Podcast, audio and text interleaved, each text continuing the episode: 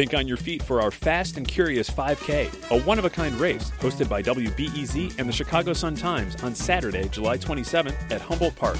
More info and early bird registration at wbez.org/events. I'm Sasha Ann Simons, and this is Reset. It's finally Friday, and that means it's time to catch up on everything that happened this week before the weekend. That's right, it's the weekly news recap where we take a deep dive into the biggest state and local stories. It's just three weeks before the election, and the two candidates for governor squared off for their final debate. I'm running to restore hope to all the good people in Illinois. I've done my job so working families can do theirs. An alderwoman unveiled a new plan to deter crime. Mayoral challenger Sophia King unveils her plan to reverse a spike in violent crime. Safety is obviously Chicago's biggest challenge. It's this mayor's biggest failure, and it will be my number one priority. And a new report shows investors have been raking in millions because of a loophole in a new law. Cook County Treasurer Maria Pappas and her team want to stop investors from taking advantage of an Illinois law that she says is draining tens of millions of dollars every year away from minority communities. We've got a lot to uncover, and I've got just the panel to help me do that. With us today is Tina Sfondeles, chief political reporter for the Chicago Sun Times. Also here, Jacoby Cochran, host of CityCast Chicago, a daily podcast and newsletter all about things Chicago. And we've got Ray Long, investigative reporter for the Chicago Tribune. Ray's also the author of The House That Madigan Built, the record run of Illinois' Velvet Hammer. All right, Tina, I'll start with you. The midterm election is just over two weeks away. The candidates for governor had their final debate on Tuesday. What were the highlights? The highlights were both were very prepared. If you saw that first one, you could see uh, Bailey was maybe a little bit more prepared than Pritzker, which was surprising to some. Um, Bailey called Pritzker too extreme. Uh, I'm sorry, Pritzker called Bailey too extreme, and Bailey said that, that Pritzker's too woke. So you got both sides of the coin. It was Okay. very fast paced. Um, there were a lot of interjections from Bailey. There was a like shushing from the moderator, little fights. You could tell the types of issues that that kind of you know made them upset. Um, and yeah, it's, it's a good overview for voters who are maybe unsure, but it seems to be that there are just, just just those two sides, far right, far left, Yeah. and not a lot in the middle. Great overview, and we're going to dig into some of those moments that you you alluded to there. But I'm burning question for me, folks. Anyone feel like they learned something new about either candidate at the debate? I'm looking at you, Jacoby and Ray. No, I mean they ended with appreciation. One for you know marrying their high school sweetheart. The other, Bailey said, you know, take me suit shopping. And so they they tried to find some way to like give some props to the other one, but I didn't. Right, Governor Pritzker has been invested in this message of Darren Bailey both you know for months and months, but financially as well. He actually put money into showcasing to Illinois just how extreme he feels like he is. And so, in, in many respects, both feel like they know who their opponent is. They've got their talking points ready, uh, and they're, they're, they're going to stick pretty closely to the script. Yeah. What do you think, Ray? Well, you know, Pritzker put in tens of millions of dollars to back Bailey's campaign so he could get the candidate that he wanted. So he's got the candidate he wanted. It's Pritzker's to lose right now. What I took out of the debate is that nobody really had a knockout punch. And so I would agree that the most illuminating thing was, uh, you know, that Darren Bailey actually realizes that he needs better suits. well, he's also um, just kind of tamping down his positions from the primary. I asked the governor a question after the debate about are you seeing a primary Bailey and a general election Bailey? And you 100% are because he does not want to talk about abortion. He does not want to talk about Trump. That's true. That's the thing that people probably learned at that debate. So uh, Pritzker portrayed Bailey as an extremist, as you mentioned, uh, Tina. He called him a quote threat to democracy. He repeatedly tried to link Bailey to Trump. Let's just listen to one example. I want to point out that Darren seconds. Bailey has surrounded himself with racist, misogynistic, homophobic, xenophobic people and organizations, including chasing after the chief among them, Donald Trump. So he was asked, Bailey was asked repeatedly whether he would support Donald Trump if he ran for president. What did he say? He basically said, like, we don't know who's running. You know, I'm not going to comment on that. Skated around that That is question. not the same as what you saw a couple months ago. Yeah. Yeah, he was begging for that that nomination on, on all fours practically at one point. Now it seems like he he back on the fence, kind of kind of biding his time. But as we said, that was always the strategy. hmm Do you think, Jacoby, that voters are actually swayed by these debates? No, I think voters have made their minds up already. Um, and Seems and I, pretty late. Yeah, I just I want people who maybe feel disillusioned by this process who think, as as Ray said, that Pritzker's got it in the bag. It's easy to turn away. But a, a lot of these efforts that Bailey and, and the far right are pushing for, they're both on the ballot and off the ballot. And so a lot of these measures are picking up steam, um, you know, whether we're talking about anti inclusive education or book bans or, you know, still trying to, to roll back health care for women. And so, you know, we got to pay attention to, to this race, but, but also recognize that the uh, what they believe in goes uh, much further down the, the line. hmm And Ray, uh, Darren Bailey also portrayed Governor Pritzker as an extremist. Let's listen to what he had to say. Chicago is the nightmare called Pritzkerville, and it's still th- two weeks from Halloween. That did not really Ugh. do anything but hit with a thud. I didn't think uh, it sounded anything more than something that he had practiced on and couldn't wait to get in. Yeah, he thought he ate. Yeah, yeah. I, yeah. No, I think what's also interesting here uh, to pick up on what Jacoby was saying is that there is this line of belief in some of the polls, some of the national polls that, that suggest that Republicans are now starting, independents are now starting to lean toward Republicans, which is a, an interesting factor in other states. I, I don't Mhm. think it'll be enough to create a wave for Bailey in Illinois, of course, but I do think that uh, more people are starting to tune in. Well, Darren Bailey is also trying to tie Pritzker to embattled former House Speaker Mike Madigan. You know, he had new charges brought against him last week. Tell us how that's impacting Democrats right now. Well, Democrats uh, who love to take Madigan's cash and love to have his backing over the years are now acting like Madigan. Who? I mean, you, you know what? What is this? Uh, who is this guy? But uh, I didn't have anything to do with it, even though their bank accounts may say otherwise.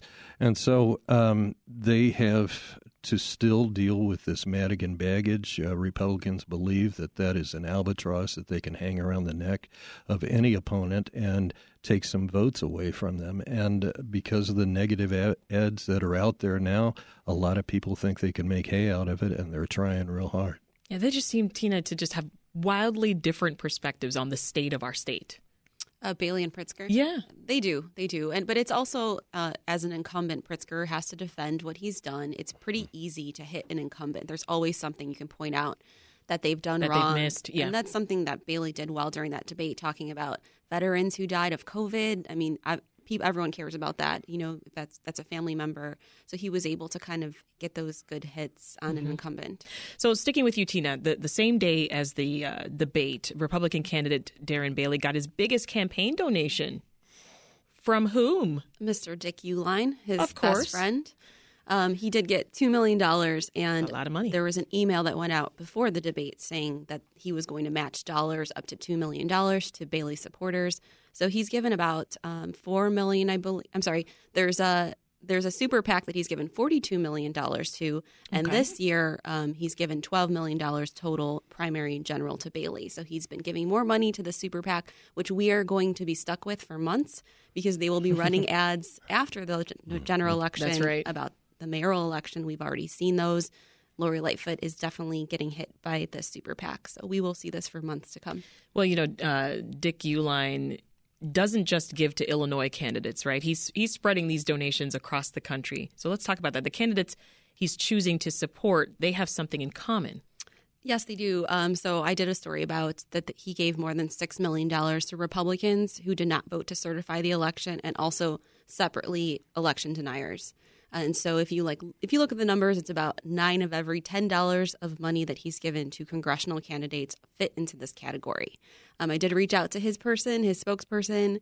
They were going to maybe say something, then they didn't. So I got a no comment. Um, but if you just look at the numbers, you see What do the numbers suggest? The numbers suggest that he supports election denying candidates. hmm Are you surprised at all, Jacoby, by uh, how many election denier candidates are on the ballot nationally? No, not at all. I you, mean, you got the Republican candidate for, for governor in Arizona, mhm. uh, candidates running for um, Secretary of State in uh, New Mexico, Yep. Arizona as well, Nevada.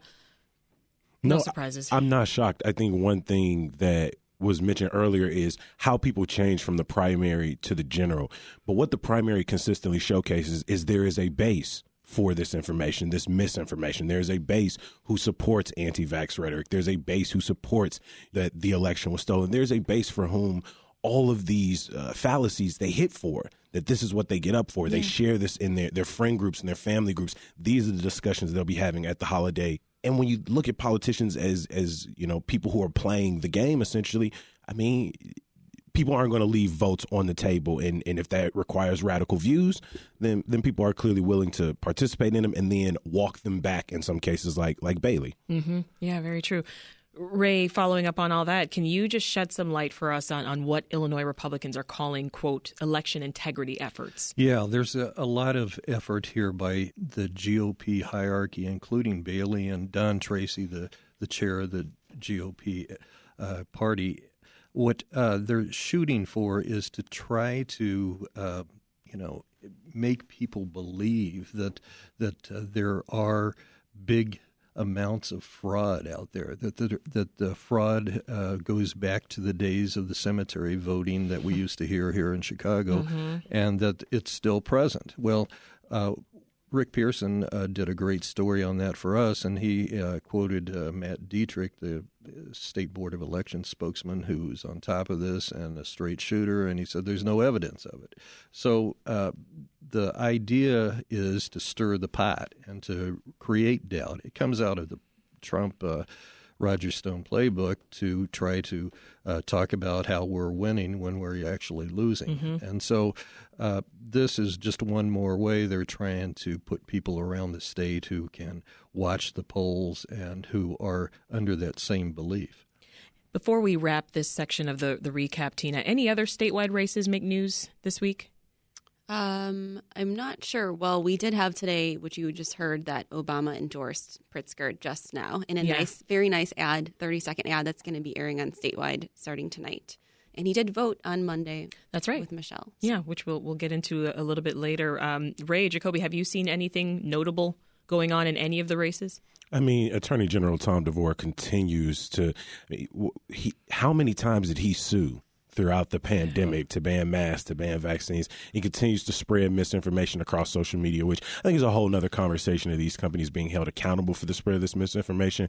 But again, regardless of if DeVore wins or not, the, the, the amount of money that are behind these fringe thoughts right? I, I, saw something in the Tribune earlier that said like election deniers, like you can point back to the 50s and the 60s where these conspiracy theories were were fraught. But now you're seeing millions of dollars being invested behind the perpetrators of these mm. these lies and these falsehoods, and that is it's more dangerous than ever before. So I tend not to be about hyperbole, right? But it, it really is at a at a you know boiling point. What's on your radar, Ray? I can pick up on that. Um, Tom DeVore put out a tweet this week that he said uh, that he attached a, a Tribune headline to, and it was the headline was in the month since COVID 19 boosters, the most latest round that we're supposed to be taking. Yeah. Uh, only 10.5% of eligible Illinoisans have gotten them. So that suggests there's a fatigue. That's what the the doctors are saying, "Hey, not everybody's tuned into that. Mm-hmm. I've gotten already three or four, yeah. you know." Yeah, and there's definitely a push to try to get folks to, to get the shot. Tom Tom DeVore put out a tweet that said, "The people aren't fooled any longer. You now see how s- small of a segment of society buys into J. Bob's nonsense, meaning J.B. Pritzker, and so." He's trying to take some fact and twist it through uh, uh, lens that is uh, not on target and doesn't fit the facts. Mm-hmm. And so um, that just uh, goes to show that there are just reams of misinformation out there, and it's an attack on the truth. And we have to stand for the truth. Reams and you of have misinformation to, and billions of dollars. Yes, yes, and and people can uh, proliferate it through Twitter too. So it's a it's really something that you have to pay attention to. This week, two former investigative reporters for the Chicago Tribune made headlines for their work at the Cook County Treasurer's Office. Ray, fill us in.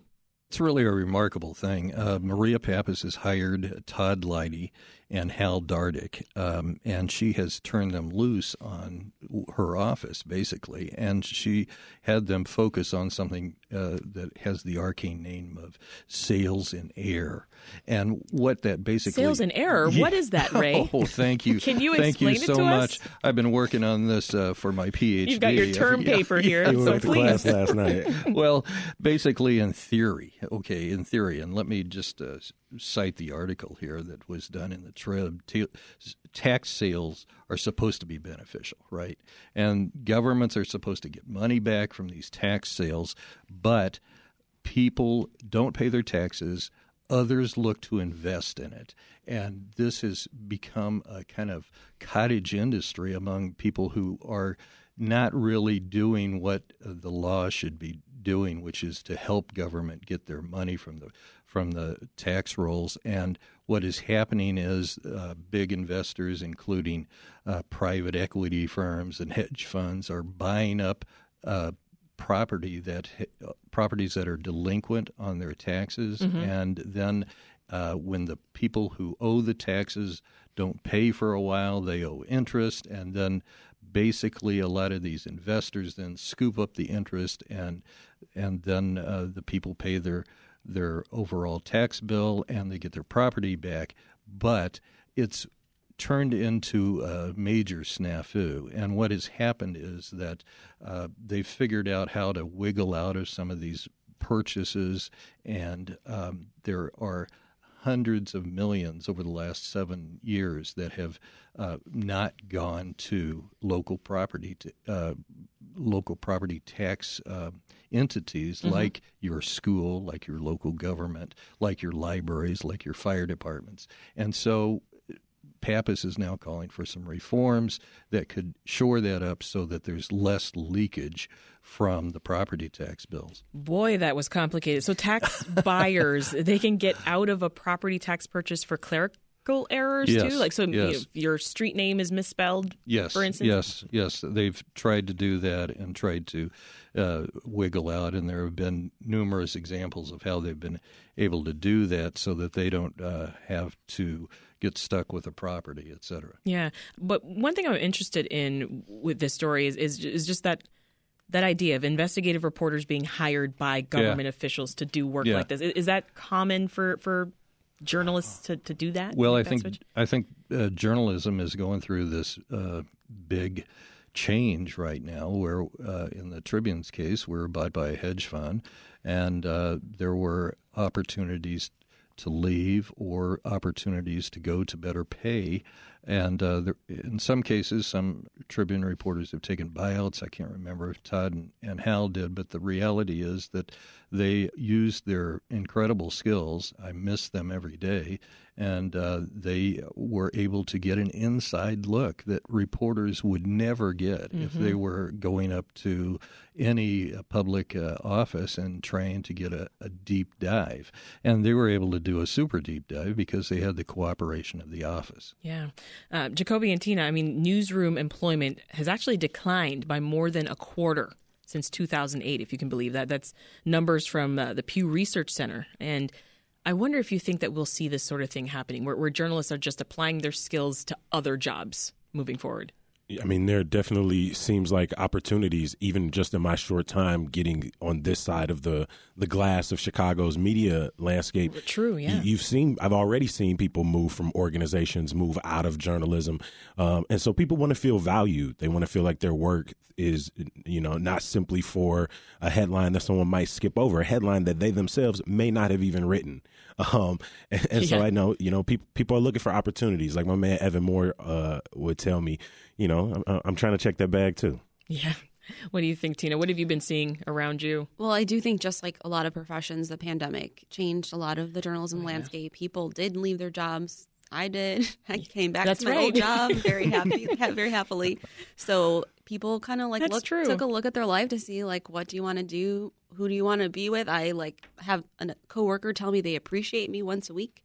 This is like a real story. So I mean, you go to a workplace where you feel appreciated. So Yeah. you might see people jumping around to find that. Yeah. Let's go to an aldermanic roundup. Uh, I want to start with mayoral candidate candidate Sophia King, uh, who represents the fourth ward on the city's south side. She laid out her crime fighting strategies this week. What in the world is she proposing? So she is one of eight people so far running. Uh, people are still getting petitions. I I live in Logan Square. The farmers market has everyone. If you want to sign petitions, some candidates are struggling to get them.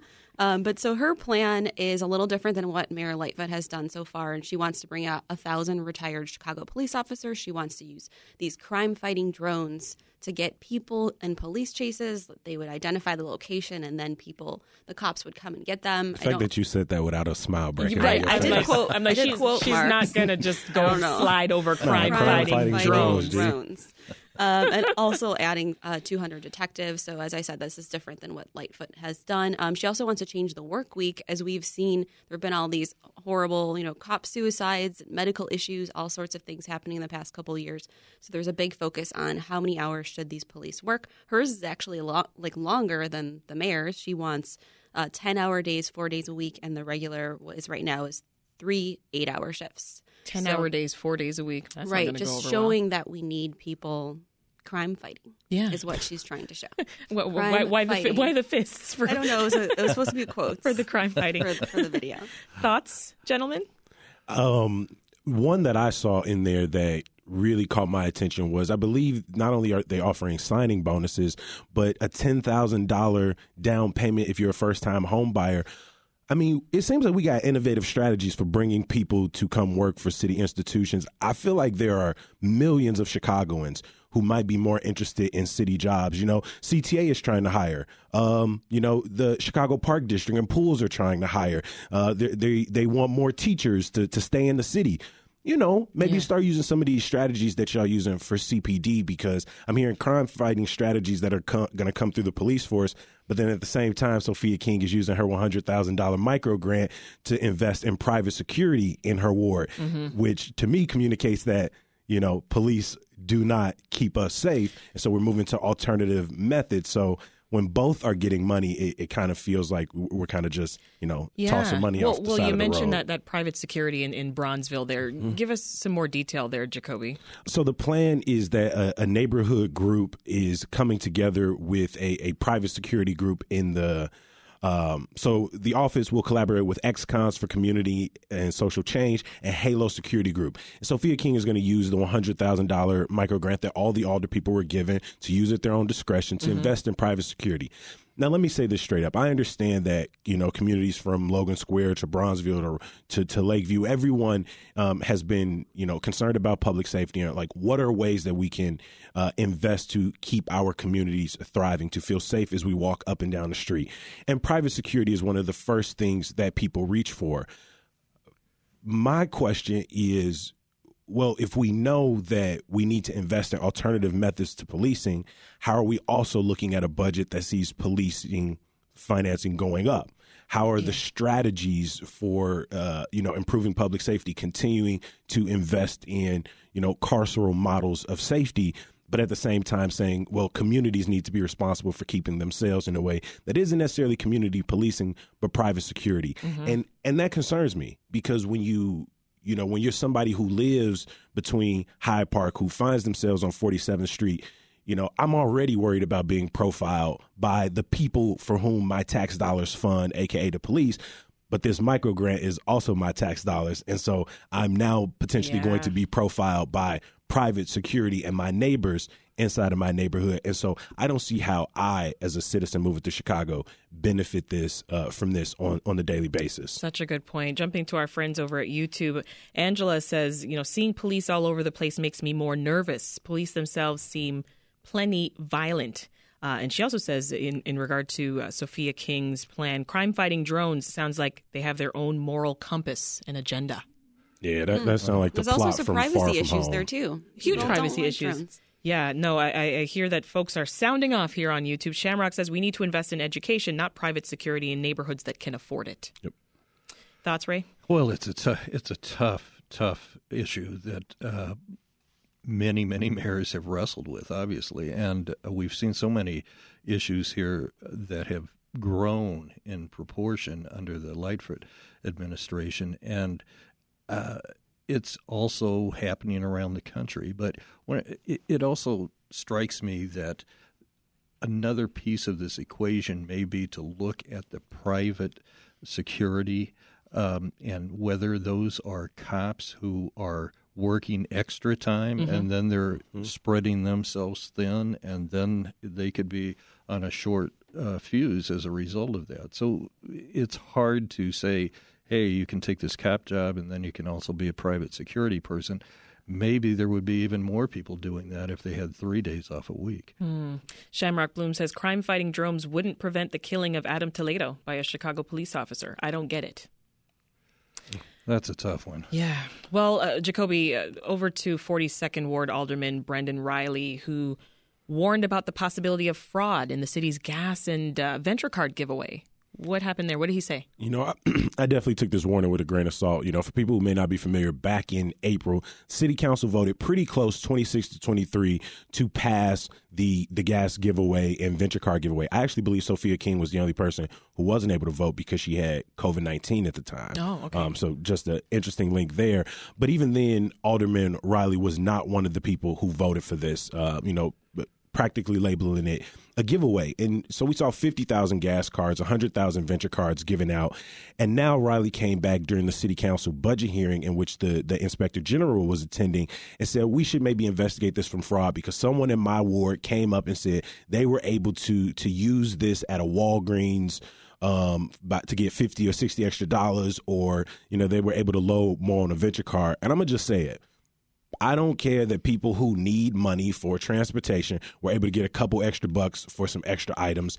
And, and I think Reilly drawing attention to this definitely means that people who have otherwise maybe discarded those cars, thrown them in the trash, are probably rifling through their junk drawer right now trying to see if they can go take that car to get a little extra 50 or $60. And so we know that the the people who ultimately got these were the most vulnerable people in our city, the people who needed um, extra cash at a time in which you know they they couldn't sit in those long Willie Wilson lines, right? Yeah. For gas and groceries, and so I'm not really with you know kind of painting a broad strokes picture of the people who receive them as potential perpetrators of fraud. I, I don't I don't think it helps to to to uplift the most vulnerable amongst Yeah. us. Well, sticking with you, I want to head to the southwest side. Uh, 18th Ward Alderman Derrick Curtis also made news this week. What are the details there?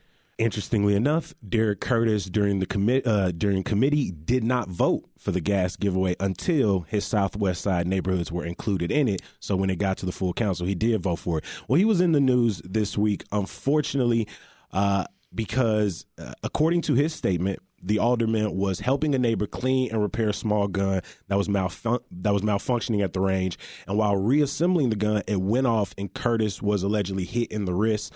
Uh, he was taken to the hospital and is in good condition. Um, So he shot himself in the hand. that is what he is saying. Uh, accidental deaths cost hundreds, maybe even thousands of lives every single year across the nation. And so I don't want to, um, you know, take this uh, in any joking matter. I, but I do want to say, in a way that I hope doesn't sound like I'm, I'm blaming a victim, is I don't know that much about guns. But having one in the chamber as you're reassembling a gun, you know that was malfunctioning. Um, and again, I'm not sure at what angle the gun was being held to. It just seems like as somebody who was uh, a licensed, somebody who is licensed to teach concealed carry, uh, Mhm. there, there there may have been some ways to prevent this.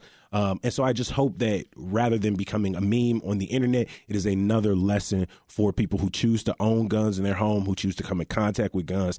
Uh, that that safety and, and proper usage has to be at the the utmost Yeah. um, uh, on your mind. And so again, to to Curtis, to to his family members, I'm sure who are shaken by this. You know, I, I wish him a speedy. Uh, Any idea how he's doing? Um, I do not know. From the statement, it did look like he wanted to push the attention um, away from the incident to also focus Gotcha. on some of um, the, the policies that he stands on, particularly uh, gun prevention. Again, uh, this situation I fear is is rife for kind of making its way through the Twitterverse and coming back out. Um, um, you know, a lot less serious, but Mhm. you know, I, I hope people see it as a, a moment of caution. Yeah. Well, speaking of serious, I mean, it could have been a lot worse. Oh, of course. And, and so Exactly. you got to, you know, Yeah. you got to thank God that it wasn't worse than Mhm. that. And that's what we see with all, a lot of these incidents that you talk about, where accidental deaths become tragedies. Folks on YouTube saying we need we need gun safety legislation. We do. I don't know exactly how gun legislation would have helped helped in his, you know, neighborhood in his friend's home putting together a gun, but we, we definitely need to, to to mandate that people are at least putting themselves in the best positions possible. I want to dive into the Cook County Guaranteed Income Program because tonight is the deadline, 11:59 p.m. to apply. More than 200,000 people so far have applied. There are only 3,250 spots. Remind us of the basics of this program and how it's going to work. Yeah, people who meet a certain income threshold will be able to apply for this money, and through the lottery system, like you said, about 3,200 will be selected to get $500 a month, no strings attached, for the next two years, which I want to remind people is different from the Chicago Guarantee Income Pilot Program, which selected about 5,000 people to get $500 a month for the next year. Uh, so there are two separate programs, which, when they were announced, kind of had that like political vibe to it. Like Lori Lightfoot was like, "This is going to be the biggest ever," and Toni Preckwinkle came out and was like, this is the biggest ever." This, this one is the biggest ever." It's a Kanye West Taylor Swift moment, right? but, to, but to put these these numbers into perspective for people, if we stay at like two hundred and six thousand, or even jump it up to two hundred and ten thousand, that means that less than one point five percent of all the applicants are going to get picked. And, and that really makes me question these programs, not their benefit, not how much people need them, but their overall effectiveness, right? Similar to the gas giveaway and every other social safety network that we have, it's never enough. And we already know that people need this money, right? We need decades more social science mm-hmm. research to tell us that when people get extra money, they use it to sustain themselves and their family. And so I'm not really sure what more we're going to learn from these programs. And so I think we need to, to get more innovative at the local and federal level. We need more pilot programs that have a longer time span, right? We need more stimulus checks. We need mm-hmm. to enforce stronger corporate taxation and funnel that money into social services. We need to increase wages, universal, right? These pilot programs aren't going to Yeah. fix generations of wage inequality. And so mm-hmm. so we need to get bigger and better at this because I feel bad for the hundreds of thousands of people who go through all of the necessary steps to apply. Some people have to go to classes to learn how to apply to be told, Yeah. no, you didn't get picked for the first one earlier this year. You're not getting picked for this you know, one. because you have to do it online, right? Right. The, the application. Uh, I spoke with uh, Toni Preckwinkle last week on Reset, and she was very adamant that this is going to go beyond just being a pilot period, right? So after the two years, they are dedicated to making it permanent. Mm-hmm. Remind us how folks get to be a part of this program. Is it through a lottery? Yeah, I, I'm not exactly sure how any of the lotteries, Illinois, whether it's income pilot, whether it's you can open a weed shop tomorrow. I'm not really sure how they all work, but uh, uh, 32 you know 3250 people will be picked. From the the demographic numbers they they've pushed out a large number of the people who are applying are women. A lot of those are women of color women who have children uh, people who are head of their household. Yeah. um, and so we know that the people who are going to get it are going to to need it and nine out of ten times they're going to use it in a way that helps to to push their family forward. I saw people saying they wanted to finish community college classes. That'll be extra groceries. That'll mean they can get their car fixed. And so, Yeah. it, I can't help but feel like dangling money in front of oppressed people who are living up against the the forces of capitalism and poverty. Like, what more do you need to know? Like, so so that that's how I feel at the end of the day. Yeah.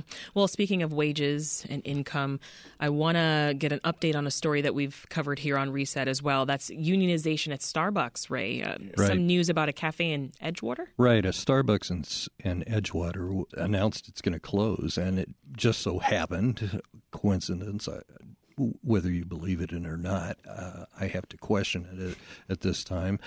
The workers there were talking about unionizing, and so this is kind of another black eye for Starbucks, which has kind of built itself with this image of hey Seattle, we're cool, we're the big uh, Northwest. Uh, type of uh, universe that everybody thinks about everybody else. Well, that's not what this kind of signal is is giving people here. That it looks like, and um, it it gives the image of whether Starbucks says it is so or not. It gives the image that they're cracking down on on unionization, and these are people who are just trying to get a living wage. Yeah. Well, another topic that we've been talking about on the show is the surge in a scam called check washing, Tina. Thieves were stealing checks in the mail and then chemically erasing the details and then filling in their own details and cashing in. So five people were charged in a, a crackdown in, in, this scam. Give us the rest of the details it's, there. Uh, called Operation Broken Arrow, which is a good name for an operation. All right. Um, but it is not just the check washing; it's also burglarizing mailboxes, having keys. So imagine someone just being able to open a mailbox, taking whatever they want. Wow. A lot of people we pay our bills obviously online or on the phone, or but there are people who use checks a colleague of mine, Dave Struett, wrote a story about a Southwest Side couple who wrote a $30 check to a school that was erased to $10,000 to some person that they've never met. And it took them a long, wow. long time to get the money back. I think the bank said six months. I think our reporter contacted the bank, and I think that that helped to speed it up. But imagine being out of $10,000 um, for over six months. My goodness. Um, so it's a big it's a new thing. Um, it's not a new thing, uh, rather, it's gotten worse during the pandemic. And I guess there's been about 17,000 cases in Illinois so far this year. So wow. it is something that the feds are watching is one of the things that they're really kind of trying to get more people on because it's it's scary. It's the yeah. mail should be a trusted situation and For in sure. this case it hasn't been. Well, a question from YouTube, will anyone track how money is spent with the checks that were stolen? Yeah. Uh, I think that's how. That's a good question. Yeah. I, am not sure. I'm, I, I think the feds are probably, if they don't have the people who wrote the check, they're probably tracking yeah. the money to see how they can get them. Well, Jacoby, another story. Another, a lot of criminal activity has been going on near Wrigley Field over this past week. What's happening? Yeah, from from what I can understand, the there were I think five or six instances where people were held at gunpoint, instructed to get inside of a waiting car, robbed of their belongings, and then dropped off at another location. To which, first, I'm glad that all of those people, you know, are, are still here with us. That none of them were were injured in gunfire. But but I do, as somebody who has been robbed at gunpoint in my life, uh, it's a trauma that doesn't easily wash off of you it kind of stays with you. I, I find myself now to this day still having a, a slight level of paranoia that yeah. I move with. Um, but one thing that I have tried to do in the, the aftermath is not to cast such a wide net. You know, I, I, got to see, I got to look the person in the eyes. In this case, they did not, uh, from what I understand, because the descriptions that they've given out have been so broad, something like five eight to six foot, black guy, 150 to 175 Dark pounds, clothing. And while I only meet two of the three of those criteria potentially, um, again, it's it's very similar to the conversation we were having earlier. You know, I know that people want to feel safe in their community. I know that people don't want to to, to run up against the risk of losing their life, losing their, their, their valuables. But again, I, I also fear of how we respond mm-hmm. to these situations. And, you know, for the five, eight to six foot black guy, 150 to 175 pounds moving through Wrigley Field, I know there are more eyes on them today than there were yesterday or were last week. And there were already plenty of eyes uh, as somebody like myself who moved through that neighborhood. And so I don't know where you, you know, kind of where you, you find the balance of making sure people feel safe, whether, you know, against crime or, or, or against being stereotyped. But, but I would just hope that we can find balance, some humanity in mm-hmm. this narrative. Well, Ray, do you think that these kinds of headlines are actually going to keep people from going to a Cubs game or visiting well, the bars in Wrigleyville? I think people will be more cautious. I think there's a, a, a, palpable feel in the city right now that people need to feel better about going out. Uh, they have to now think about whether or not they're going to have an extra wallet to give to the to the person who's uh, sticking them up or uh, whether they uh, just take their ID out instead mm-hmm. of their credit cards or they don't take a purse or some something like that. And I do think that uh, that uh, we will see, and we've already heard that there's going to be more cops in that area, but it's kind of like whack a mole, right? The, so you understand that there's a problem here and you send a surge of cops where we are trying to get some kind of balance here to keep it all under control in every neighborhood because yeah. everybody deserves safety.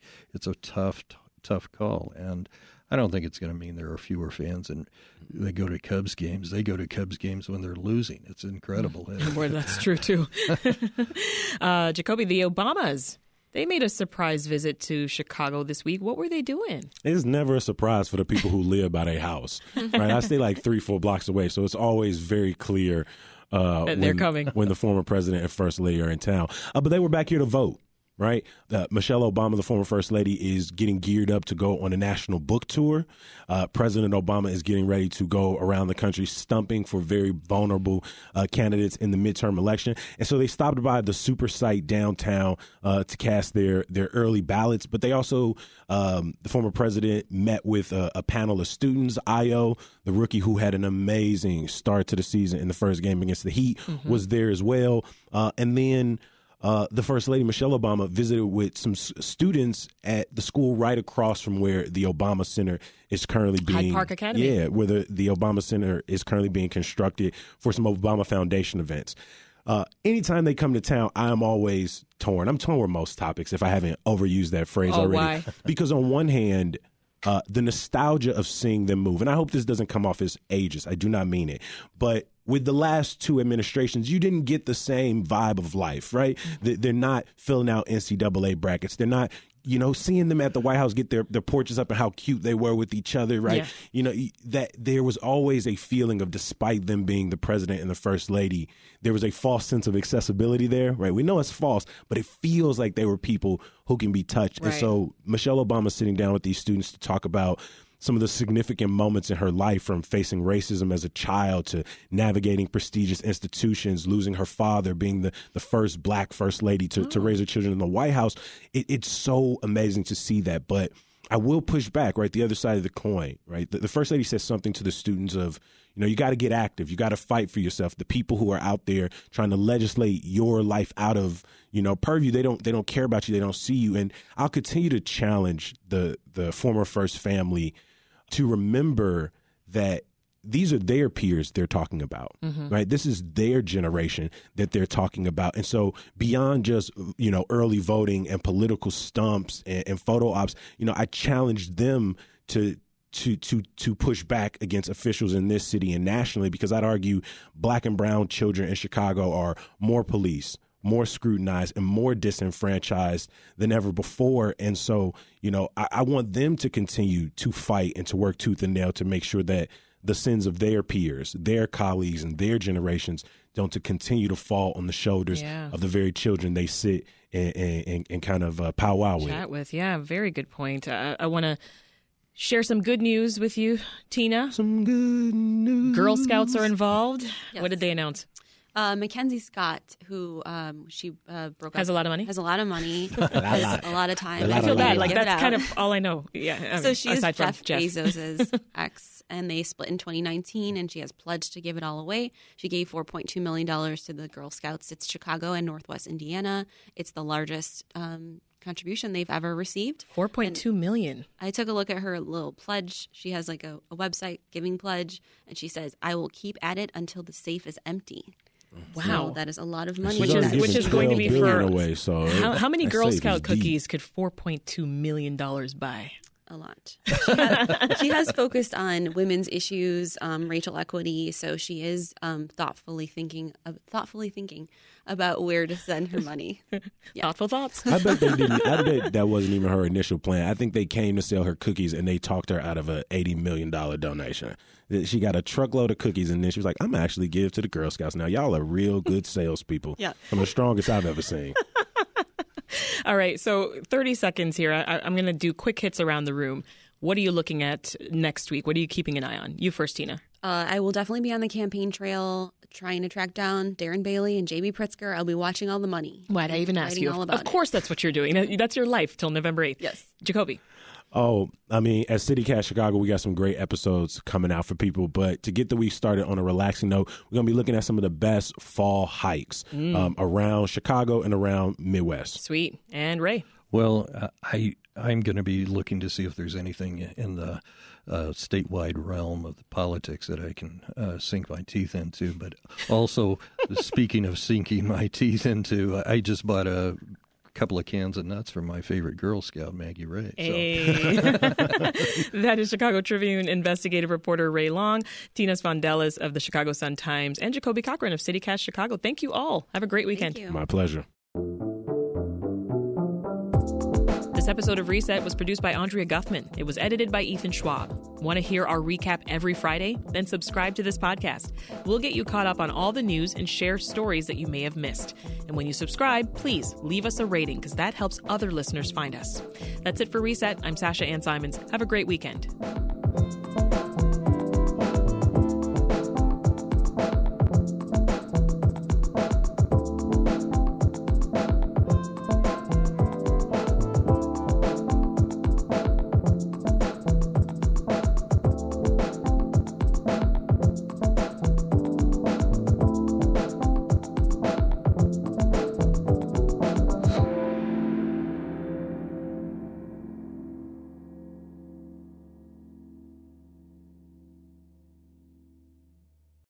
Thanks for listening to the news live on WBEZ and NPR.